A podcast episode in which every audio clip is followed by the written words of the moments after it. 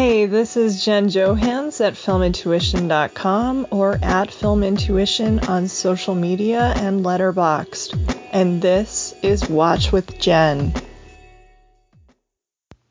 Hope this finds you well and that you've been keeping busy. This was an extremely busy week for me. I uploaded a number of podcasts this week, partly because the Turner Classic Movies Film Festival was going to kick off, and I spoke with two ardent lovers of TCM, Kristen Lopez and Kate Gabrielle, and couldn't wait to upload their pods and also balance things out with a conversation with my brother from another mother, Rob Belushi. We had a bit of good news this week. Watch with Jen is now available pretty much wherever you get podcasts, with the exception of Apple. I need to work on my logo. I'm consulting with an artist and am hoping to be releasing that to Apple soon and these will all be under the Watch with Jen banner, including the conversations on the Watch with Jen and Friends. So I'm hoping that you guys can subscribe to the podcasts over on Spotify or Google or Stitcher and enjoy them there as well. I want to thank the patrons who changed their tiers this week.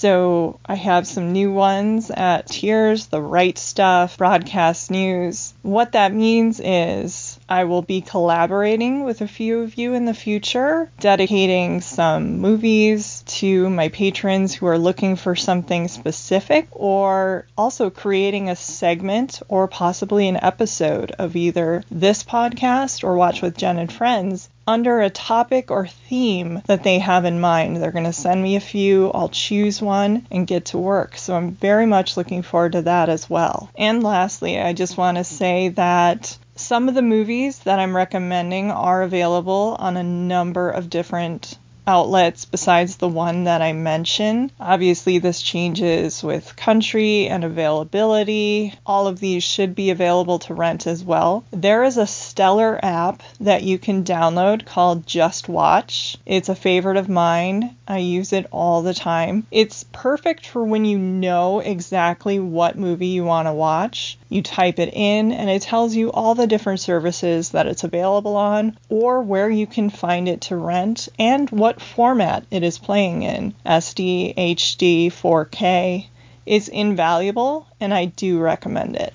And let's go ahead and jump into the movies. This week I was speaking a bit with Jacob, who's one of the patrons and an MVP when it comes to Watch with Jen. He is wailing through all of the recommendations. As of this morning, he watched Easy Money, so I have one more person that I know who watched it. That makes a total of two outside my circle of friends. And he dug it, can't wait to get to the next ones. But he only has five left, which is amazing. And he is one of my broadcast news patrons and said he was kind of in the mood for a romance or to get swept away. So this week I'm actually recommending three titles that have a romantic element. Actually, there there is one in the fourth film as well, but it turns into quite a scary little thriller. So I don't think that would apply, although it does sweep you away. So I hope, Jacob, that you'll find something good in this week's recommendations and possibly something you haven't seen because he is extremely knowledgeable when it comes to film and has seen pretty much everything. High Fidelity, About a Boy, and Juliet Naked author Nick Hornby's characters have always been my kind of people. Like looking in the mirror, whenever I read his books, in the sentences on the pages staring back at me, I see not just myself, but my friends, family, crushes, and loves, passionate people. People that Jack Kerouac might have called the mad ones, who can talk about books, music, movies, art, and life for hours. And that's exactly what Duncan, played by Chris O'Dowd, was like when Annie, played by Rose Byrne, first met him in Jesse Peretz's big screen adaptation of Juliet Naked, which is our first film for the week. Arriving in her small English seaside community full of ideas from the outside world, the exact same way she had when she returned from university in London to take her dad's post at a small history museum and care for her younger sister after he grew ill and died. Duncan's passion mirrored Annie's own. But although the film and media studies professor swept her off her feet early on, now 15 years later, Annie has started to realize that just like film, she is her boyfriend's second love. His first is music. Well, more than just music, one artist in particular, still hopelessly devoted to early 90s alternative singer songwriter Tucker Crowe, played by Ethan Hawke, whose Jeff Buckley meets Jeff Tweedy ish breakout album, Juliet, Duncan considers a masterpiece. In his spare time, Duncan has created a shrine to the singer in the couple's basement, as well as a website devoted to the man and his work. The ringleader of roughly 200 middle aged men, as Annie describes in her witty off screen voiceover, Duncan and his fellow fanatics obsess over Crowe's words and music while sharing their theories as to where they think he is today after he mysteriously walked out of a Minneapolis club two decades earlier in the middle of a set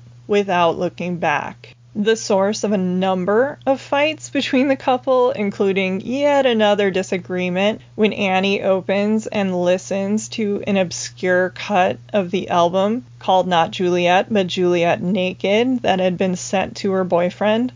Annie finally has enough of Duncan and Tucker Crowe, and she posts a negative review of Juliet Naked on his website. And while it helps precipitate their breakup, ironically, this action also winds up causing her to obsess over Tucker as well. When the musician suddenly sends her an email agreeing with her critique, and it leads to a back and forth correspondence between the two that grows more revealing and flirtatious over time. Of course, fortunately for us, gradually life and fate intervenes and the two finally come face to face. Nick Hornby's novel was adapted by screenwriter Jim Taylor, who is a name you should remember. He collaborated so well and won Oscars for his work with director Alexander Payne. He wrote adaptations and scripts of Sideways, About Schmidt, Election, Citizen Ruth, The Descendants. If that is all he had written, that, my friends, is a body of work. Jim Taylor collaborates here with Tamara or Tamara Jenkins,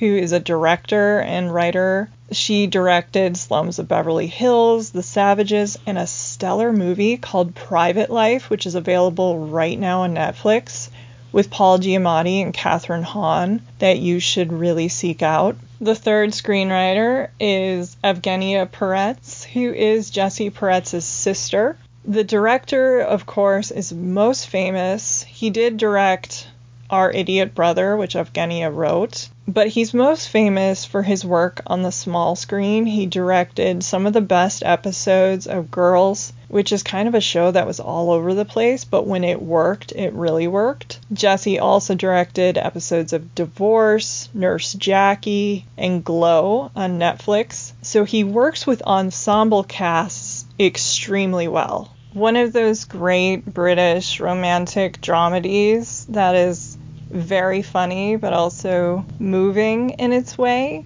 and built around the characters. The cast is first rate. Rose Byrne is the most charming leading lady. She's always got this glow about her, and she seems to be somebody who we instantly know or want to be friends with right away except of course when she's playing a villain, as she did so brilliantly in Spy. And Chris O'Dowd really nails that professor thing where he's a professor as a rock star. So he's kind of full of himself and also one of those guys who, you know, knows his subject inside and out and probably just really gets off whenever somebody has never heard it and hears his lecture and thinks, you know, he's the greatest thing since sliced bread. It kind of reminds me of that wonderful speech that John Mahoney gives in Moonstruck, where he's always dating these younger women who are his students. And Olympia Dukakis has dinner with him, and she's asking him, Why do men chase women? And he gives this really powerful, probably for the first time, super honest look at his own life as a professor and how much he's this old gas bag who just repeats the same lectures. And then every once in a while, he'll stare out and see some woman looking back at him like he's, you know, this great guy who has this fountain of knowledge. And Duncan kind of seems to be that sort of guy. He's not like the skirt chaser that John Mahoney plays in Moonstruck, but he is tempted enough that he gets involved with a woman who listens to one of his lectures while things are kind of cooling down with Rose Byrne. It's one of those couples, and we all know them, who live together and eventually they start sort of living as roommates or they're used to each other, taking each other for granted. So these two play that very well. And Ethan Hawke is just perfect for this role. In a way, it's kind of a parody of some of the roles we saw him play in the 90s. This slacker, sexy, mysterious guy who you know just sort of floated through life until it finally caught up with him. He doesn't quite philosophize as much as he usually does, which is probably a good thing. One of my friends can't stand that about Ethan Hawke. It was funny, the same week that Juliet Naked, which came out in 2018, was released into theaters. First Reformed came out on DVD, and I actually reviewed both of those in the same week. But when I picked it up, she was with me. And I'm like, this is supposed to be so good. She said, you know, what is First Reformed about? And I start in, I'm like, Ethan Hawke plays a all of a sudden she cuts me off. Oh my god, I can't stand Ethan Hawke. He's always and I'm continuing going. I'm like, well, he plays a and she says preaching and I'm like a priest. Of course, he played a reverend. I didn't know that at the time, but that was kind of the epitome of an Ethan Hawke role, and he's amazing in that film. It's one of Paul Schrader's best. But it was really cool to see him in this, sort of the shaggy dog Ethan Hawke, who probably needs a good wake up call. And he gets it when he travels to England to actually see his family. He's had so many children with so many women over the years. It's kind of funny when they all walk in the room and Rose Byrne happens to be there and all of a sudden gets just confronted by his baggage in people form. Very, very funny. It's a great Saturday evening movie when you're in the mood for a romantic comedy, and it's intelligent, fun, and kind of reminds me of those great movies that we used to see in the 90s. And interestingly, that's when Nick Hornby's work really kind of hit its stride was in the late 90s with people that actually seem like people and not just Prince Charming interchangeable cutouts where a woman meets a guy and we're just supposed to think he's wonderful and he's really beige. These are actually fully formed people with flaws and all. And I think that's what makes it really special. So I think you'll dig it. It's available on Hulu right now and also for rent at any number of digital retailers. If you followed me on Twitter long enough, the next movie I'm going to recommend will seem very familiar to you. It's another one that I talk about way too much, and it is P2 from 2007, available right now on Vudu and IMDb TV from a trio of Frenchmen director Franck Khalfoun, writer Alexandre Aja, who's a director in his own right. He just directed Crawl, Piranha 3D, and screenwriter Gregory Levasseur, who wrote a bunch of things with Alexandre Aja, including The Hills Have Eyes, High Tension, Franck Khalfoun actually acted in High Tension, had a little role in this one and Piranha 3D, so these Frenchmen work together quite often. It's a film I not only talk about all the time on Twitter, usually with a cool assist from Amelia Mangan. Hello, Amelia. But also one that I chose when David Ehrlich was asking his critic survey group for IndieWire to name some underappreciated, terrifyingly good movies for Halloween a few years back. This film is great any time of year. Here is what I wrote for IndieWire. Overlooked during its theatrical run back in 2007 when it was released more than a week after Halloween and not nearly close enough to the Christmas holiday, which is when director Franck Khalfoun's Intelligent Scarefest takes place, P2 is a thinking person's horror movie. Perfect for fans of the female centric Panic Room and Red Eye, which was one of our earlier picks. P2 finds Rachel Nichols held hostage in the locked parking garage of her office building at the start of the three day holiday weekend by Wes Bentley's unstable security guard. A strong two hander featuring a dark, hammy turn by Bentley, who dives into his role as the Elvis obsessed villain with Nicolas Cage like abandon. The film takes the time to introduce and endear us to its main characters before it pulls the ripcord. And much like Nichols does everything in her power to outwit her captor, P2 respects its audience enough to rely on logic as much as possible for the film's first two acts before culminating in a series of convoluted but no less effective cat and mouse confrontations. Recommended not only for Halloween but also to have yourself a scary little Christmas. This word of mouth horror favorite is a cult classic in the making. And it's also one, interestingly enough, that Roger Ebert gave a pretty darn good review to. It kind of sneaks up on you. I remember when I rented it at Blockbuster. Yes, this was a while ago, obviously. I was not expecting much, just sort of a mindless thriller to freak me out, you know, help get my mind off whatever was going on in 07. And I was completely transported by it. Wes Bentley is somebody who I always think should be doing more. He should be a bigger household name. I don't personally know if it was some choices he made after American Beauty or he just never caught on. But I think he should be right in the conversation with Tobey Maguire and Jake Gyllenhaal as another great character actor. Of course, one of the things about thrillers or horror movies in general is that it's very dependent on being surprised.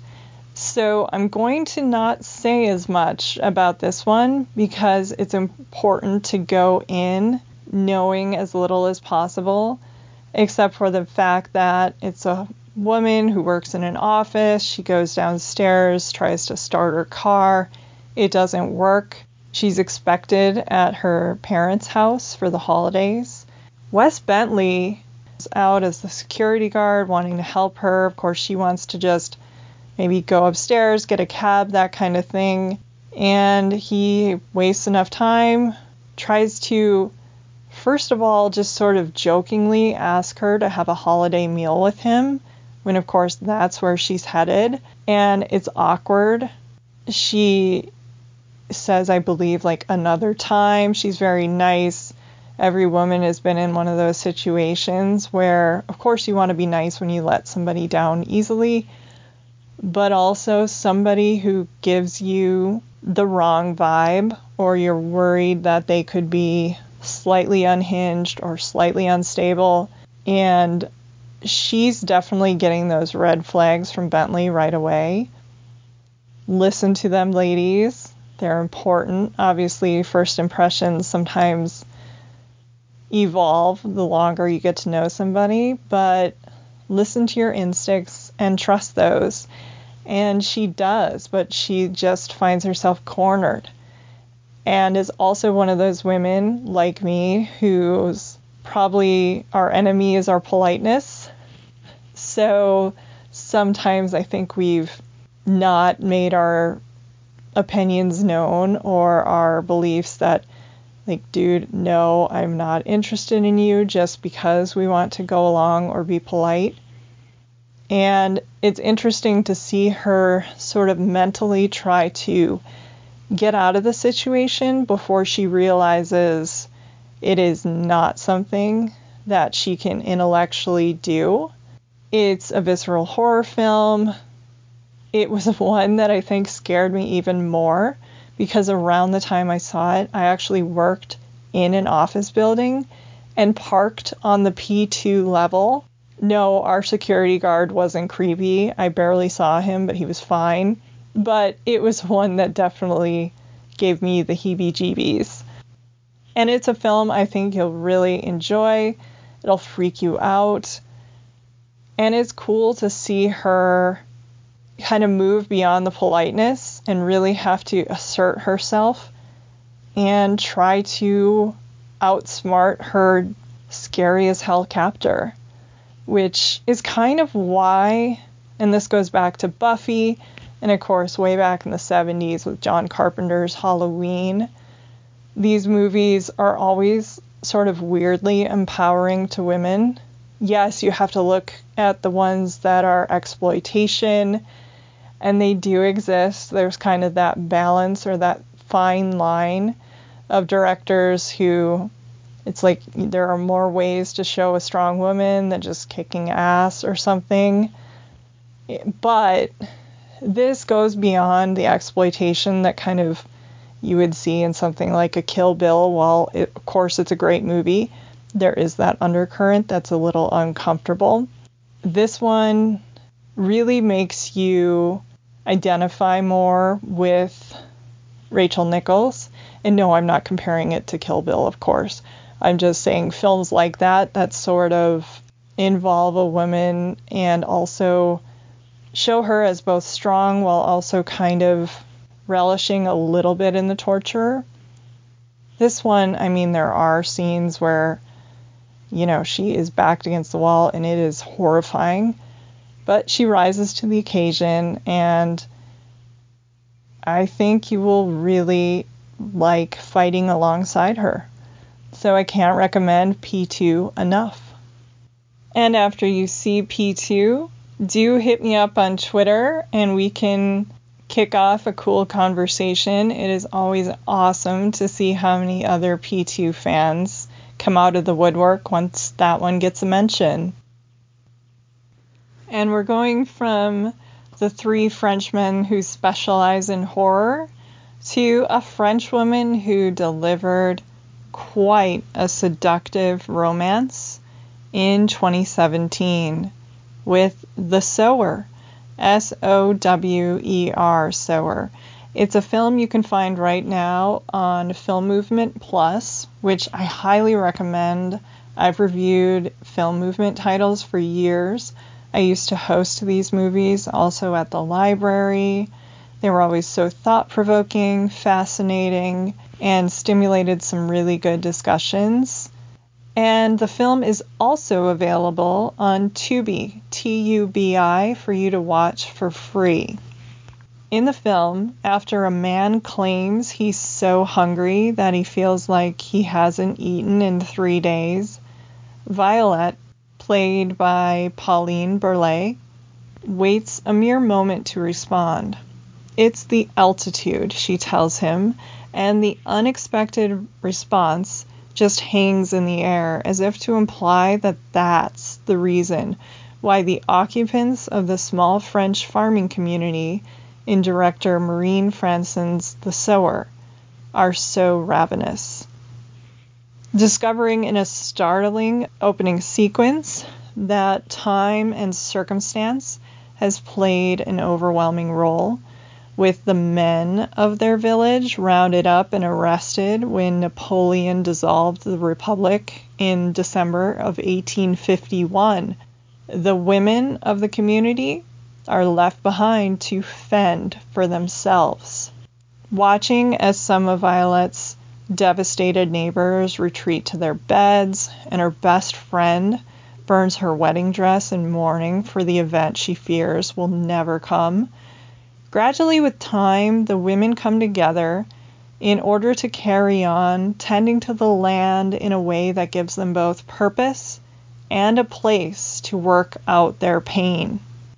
Intriguingly, although they miss men in a variety of ways, from their help with the harvest to unbridled lust, the absence of men inspires the now independently minded younger women who've grown increasingly bold in their views to talk openly about sex and perhaps, heady from that altitude, grow increasingly amorous in the process, yearning to not only make love but get pregnant and start a family. The young women decide to make a pact, viewing themselves as separate from the older women with children to raise and comfort since they have people and these younger ones are alone. The sower's younger set vows that if a man ever crosses their path and wants one of the women, he would get the rest as well in the hopes of bringing more babies into the world not bothering to consider the practical issues, including the man or woman's feelings about all of this, or what would happen if the men, the fathers, boyfriends, fiancés, ever came back and discovered this. Just knowing that their daughters are talking nonsense, as the subtitled phrase goes in the film, the older women just stay quiet and let them have their fantasy regardless for fun. Kind of like women everywhere sort of fantasize about the perfect man or their crushes on actors or writers or musicians or whatever. Just like men have their fantasies, the women just think, ah, what's it going to hurt? This will never happen. Their ardent desire, somewhat abated by the fairy tale that they've concocted, things go back to normal for the women until one day when backlit by the colors of an altitude enhanced clear blue sky and this film is just simply gorgeous to the to the eye. A handsome blacksmith played by Alban Lenoir wanders into the village and becomes instantly drawn to the virginal Violet the only literate female in the community at the time, although their relationship begins tentatively as she opens her home to the visitor, works with him in the fields, brings him dinner every night. Once those two bond over their love of literature, their relationship blossoms into a tender romance. The film is based upon Violette Ailhaud's opus L'Homme Semence, or The Seed Man. I know I probably butchered the hell out of that, which was written in 1919 and published way later in 06. Fittingly, given its themes, the 38 page story that gave birth to The Sower was created explicitly for and willed to the author's future female descendants. Director Maureen Francén, along with her co-writers Jacqueline Surchat and Jacques Fieschi, again, butchering that, I do apologize. They treat the source material less like a source of just erotic titillation and more as a feminist minded work ahead of its time. Francén opts for a naturally romantic, yet undeniably dramatic approach as Violet is pressured to hold up her end of the women's sexual bargain and let the other women have at her man. The film is shot with minimal artificial light, evident in its contrast between days spent in the blindingly bright fields and the film's intimate dusky nights. Its painterly rendered visuals are reminiscent of artwork from the Napoleonic era and are brought just exquisitely to life by cinematographer Alain Duplantier. On the surface, of course, it's a straightforward tale simply told, But given the complexity of its female centric themes and sensual nature overall, The Sower really begs to be compared and contrasted with movies like Like Water for Chocolate, Belle Epoque, and Raise the Red Lantern. Likewise, the allegorical references to the harvest and the double meaning therein of seeds being planted strongly recalls the fellow female directed award winner Antonia's Line and the 1995 film from Marleen Gorris would also make a potent double feature with the film here by Maureen Francén.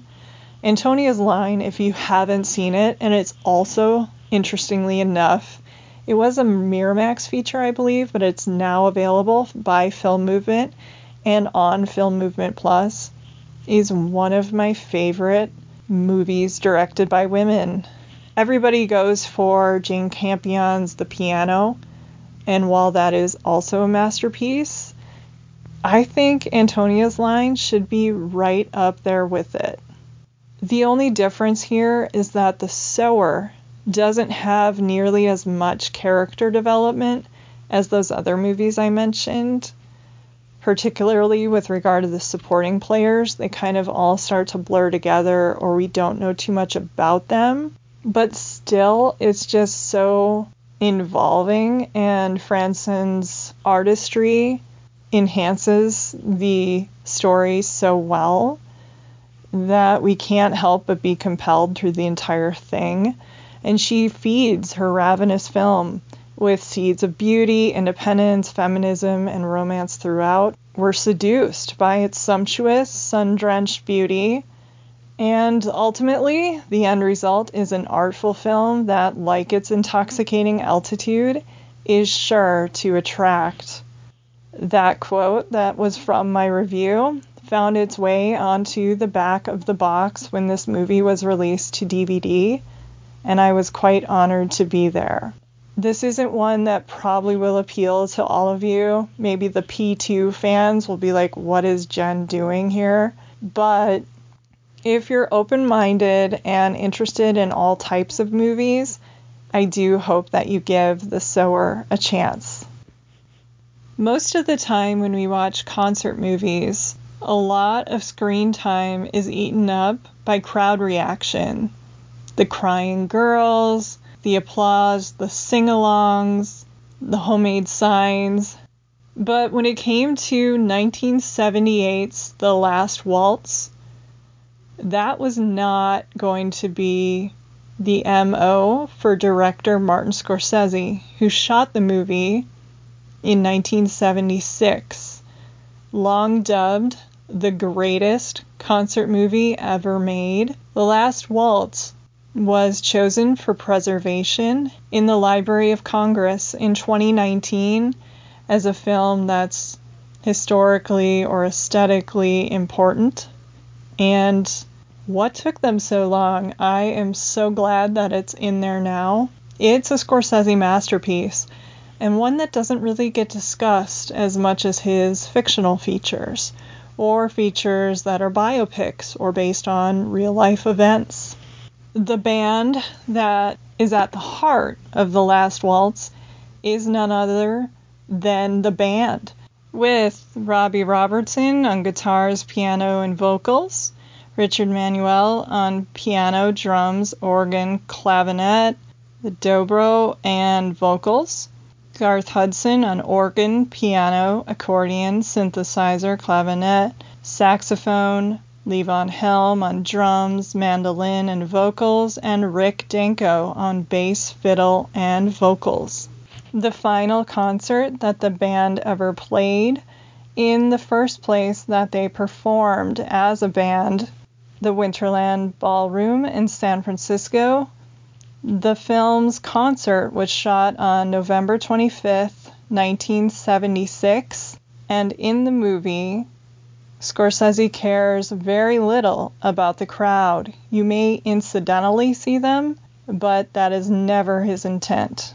The story he wants to tell is the interaction between the men on stage this band of men who were as close as brothers. And in fact, just this year here in the States, although the film did come out in Canada in 2019, was the title Once Were Brothers, Robbie Robertson and the Band, which is a phenomenal documentary produced by Martin Scorsese, which told the story of the men that we see in The Last Waltz. So the films play very well together as a double feature.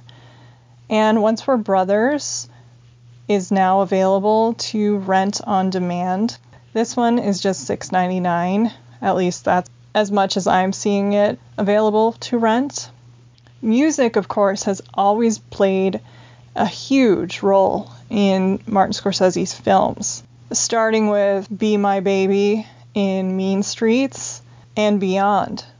And Robbie Robertson, who's in the band and became very, very tight with Martin Scorsese, has been his music supervisor and done the music on a number of his films, all the way up to the recent Irishman. How those two got together was none other than the band's former tour manager, Jonathan Taplin, who was the band's tour manager from 1969 to 72. He produced Mean Streets and was the one that suggested Martin Scorsese to Robbie Robertson, introduced those two. They hit it off and have been working together ever since. In some respects, you could almost say that there's Robertson's life with the band and then his life with Martin Scorsese. And this is that moment where they overlapped, the final moment. And in fact, their closeness is the main source of criticism. The late Levon Helm, in his book entitled on This Wheel's on Fire, which was his autobiography that came out in 1993, felt that Scorsese and Robertson conspired to make the band look like they were just Robertson's sidemen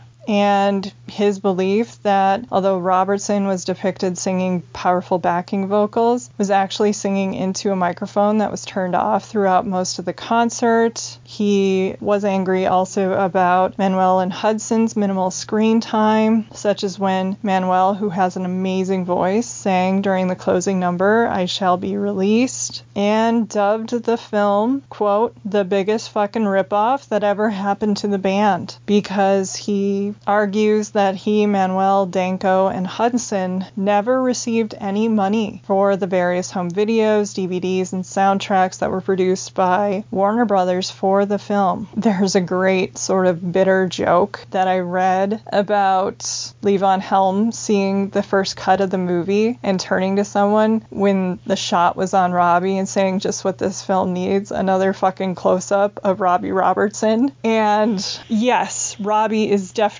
front and center, and you feel the connection between him and Scorsese. But the band as a unit is what makes them so good. And thankfully, I feel personally that their rapport and that their dynamic is on full display, especially when they play such great songs as their hits up on Cripple Creek, the weight, the night they drove old Dixie down, and you can see the affection that they have for one another, even though they were falling apart at the time. Drugs played a big role in that, alcohol, ego. It's all chronicled in Once Were Brothers. Why that film is dubbed Once Were Brothers, Robbie Robertson and the Band, is because it is from Robbie's point of view. And of course, then you do have to take it with a grain of salt that it's from one person's point of view. But all these caveats aside, The Last Waltz is my favorite concert movie ever made. I think it celebrates their work and also just features them at the height of their musical power, as well as the guest performers that show up for the concert, including Bob Dylan, only two of his songs he allowed to be filmed for The Last Waltz. Those were Baby Let Me Follow You Down and Forever Young. He was very worried that this movie would overshadow his film, Renaldo and Clara, so was reluctant to be in this film. Robertson reassured his old mentor that no, this one would be released later, and they held true to that promise. Interestingly, we learn in Once Were Brothers that the band had been Dylan's official backing band. This is before they went out on their own When Dylan Went Electric. And we hear all about the chronicles of that in this new documentary, which I highly, highly recommend. So, their relationship with Dylan, as well as Eric Clapton and others, is rooted in some great material that you will experience in Once Were Brothers. But even if you don't watch the documentary, The Last Waltz, just plays like gangbusters. Here are some of the artists that you will see perform in this movie. You get Ronnie Hawkins, doing Who Do You Love, Neil Young doing Helpless, Joni Mitchell does Coyote, Such a Night by Dr. John, The Incomparable Muddy Waters doing Mannish Boy, Eric Clapton's Further Up on the Road. There's also Bobby Charles, Neil Diamond, Ronnie Wood, but my favorite performance is hands down Van Morrison's Drunken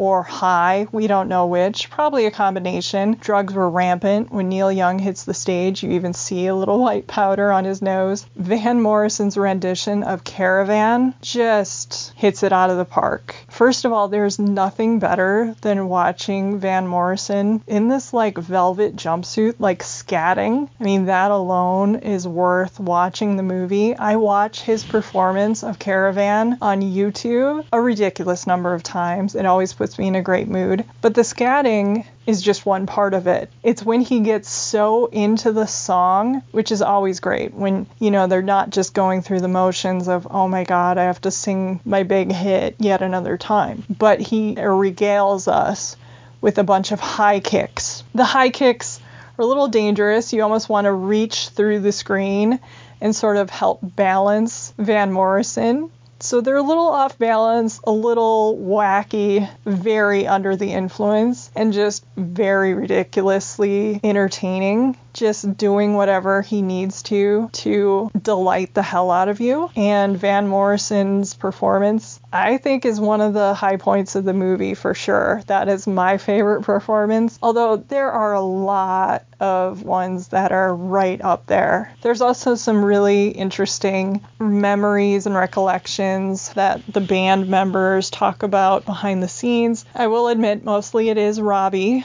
recalling things and stories that he he remembers or little anecdotes, but they help break up some of the scenes and make the film into acts. The soundtrack's legendary.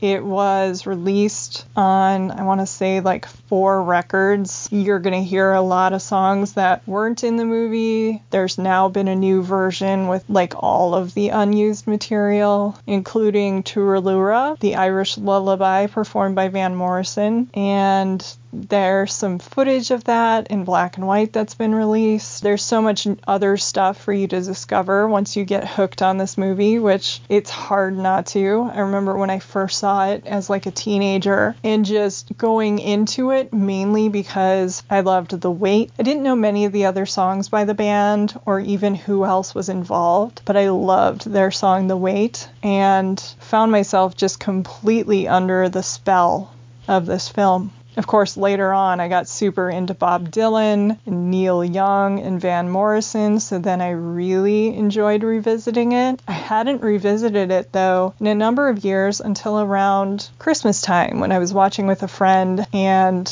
just chose this one out of the blue, put it on, and we were both kind of like, I don't know, are we in the mood for this or not? She was also very taken with the fact that, you know, around this time, Robbie was super gorgeous. So, and Scorsese's camera, capturing their interplay with, as Levon jokes, so many close ups, was definitely making our evening. But after that, I looked up who was still alive in the band and what was going on with everyone, and that's how I found out about the documentary. And I was super excited when I got the chance to review Once Were Brothers as well. So my affection for this one is strong, and I've rattled on way longer than any of the other films. Do forgive me for that, but I hope you check it out and you enjoy it. Maybe not as much as I do because, you know, it's pretty extreme, but I hope you do enjoy the concert and the last waltz from that Thanksgiving show back in 1976. As quiet as The Last Waltz is loud. The Accidental Tourist, which came out in 1988, is one of director Lawrence Kasdan's best movies, and probably it's one of his least well known. And that's partly because it stars Kathleen Turner and William Hurt in their reunion from the first time they starred together for director Kasdan in Body Heat, which I still consider to be the best neo noir ever made. I was fortunate enough to see Kathleen Turner give a talk at Arizona State University and it was a really wide ranging lecture where she shared memories of working on all of her pictures and just her life in general with rheumatoid arthritis. And it was fascinating when she looked back on Body Heat and talked about being just so nervous she was shaking. And that scene down by the water in Body Heat where she's supposed to seduce William Hurt and it reminded me of that scene in To Have and Have Not, where in her autobiography, Lauren Bacall said she was so nervous, she thought she was shaking in To Have and Have Not in the very famous You Know How to Whistle, Don't You, Steve scene, where she has to kind of charm and seduce as well her future off screen husband, Humphrey Bogart. But this film, while not being as fiery or as just instantly iconic as Body Heat, is one that I really encourage you to seek out. Lawrence Kasdan is a wonderful director of people, especially their relationships, human behavior, of course, in The Big Chill, which I know it's cool to make fun of or whatever, but seriously, watch The Big Chill and tell me that doesn't impact you. It was actually the movie I first saw that made me have a total crush on William Hurt. Of course, out of all the actors or characters in it, I'm gonna fall for the messed up, impotent guy. I mean, it's just fitting. But this one kind of also foreshadows Kasdan's other underrated movie that I think I'm one of the only people I know that has seen it. I even own the DVD called Mumford, which came out in 1999 with Loren Dean, Jason Lee, Alfre Woodard. It's a great movie. But The Accidental Tourist is the one I want to talk about today. It hits both ends of the emotional spectrum. There's parts where you're going to want to cry in, and parts that will f- make you swoon or laugh. So it plays to whatever mood you're in.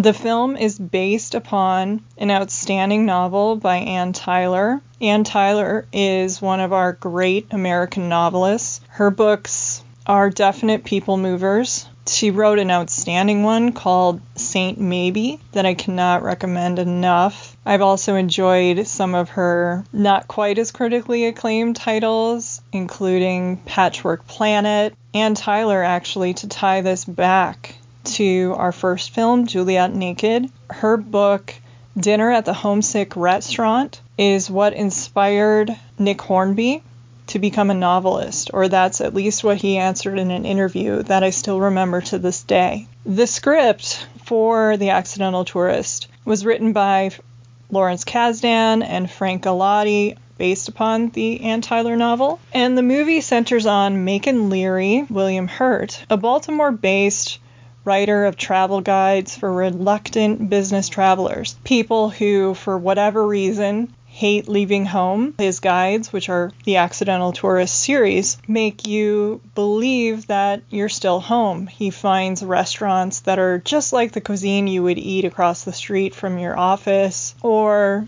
hotel rooms that feel very Americanized, and he's a creature of comfort. His marriage, however, to Kathleen Turner, who plays Sarah, we find is falling apart after the murder of their 12 year old son, Ethan. Kind of going into autopilot mode in their stages of grief, the two live together like roommates. Again, this ties back to the, the discussion that was inspired by Juliet Naked. But Kathleen Turner has had enough of this stasis. It's not working for her anymore. She decides that they need to go their separate ways. She gets an apartment and moves out. Shortly after that happens, Macon breaks his leg downstairs while doing laundry. The, there's a scene with the dog acting up and a skateboard, and he returns to his childhood home to stay with his eccentric siblings, which could sound like a little sitcomish, but it isn't. It is treated with a realism and a melancholy that makes this movie work. At the same time, he's pursued by Muriel Pritchett, played by Geena Davis in her Oscar winning role as Best Supporting Actress, an animal hospital employee and dog trainer with a son with some medical issues. She latches right on to William Hurt basically as soon as he walks through the doors, asks for his home phone number right away, and offers to train his unruly dog, who desperately needs to be trained. Soon the two become involved. It's almost inevitable based on kind of how much she wants him, and I think, of course, he's flattered but also he's in a place where he just needs something. And that's maybe not the best way to start a relationship. And it's one that becomes a little bit challenged because just as they're getting used to one another and he's becoming attached to Muriel's young son, that's when Sarah calls. So it's a love triangle film. It also boasts a phenomenal supporting turn by Amy Wright as Rose Leary, who's kind of the mother hen sibling who mothers all of the various brothers. Macon, of course, and her other brothers, played by David Ogden Stiers and Ed Begley Jr. Bill Pullman has a great role as Macon's editor who develops feelings for Rose. And Macon obviously is not in favor of those two hooking up, but there's a cute romantic subplot there as well. Macon himself is a flawed character in need of figuring out exactly what he wants out of life and also needing to move on from this tragedy while still, of course, loving and missing his son, find a way to move forward. There's a lot going on from an emotional character based standpoint, and Kasdan really pulls it off. This is one of the best films from 1988.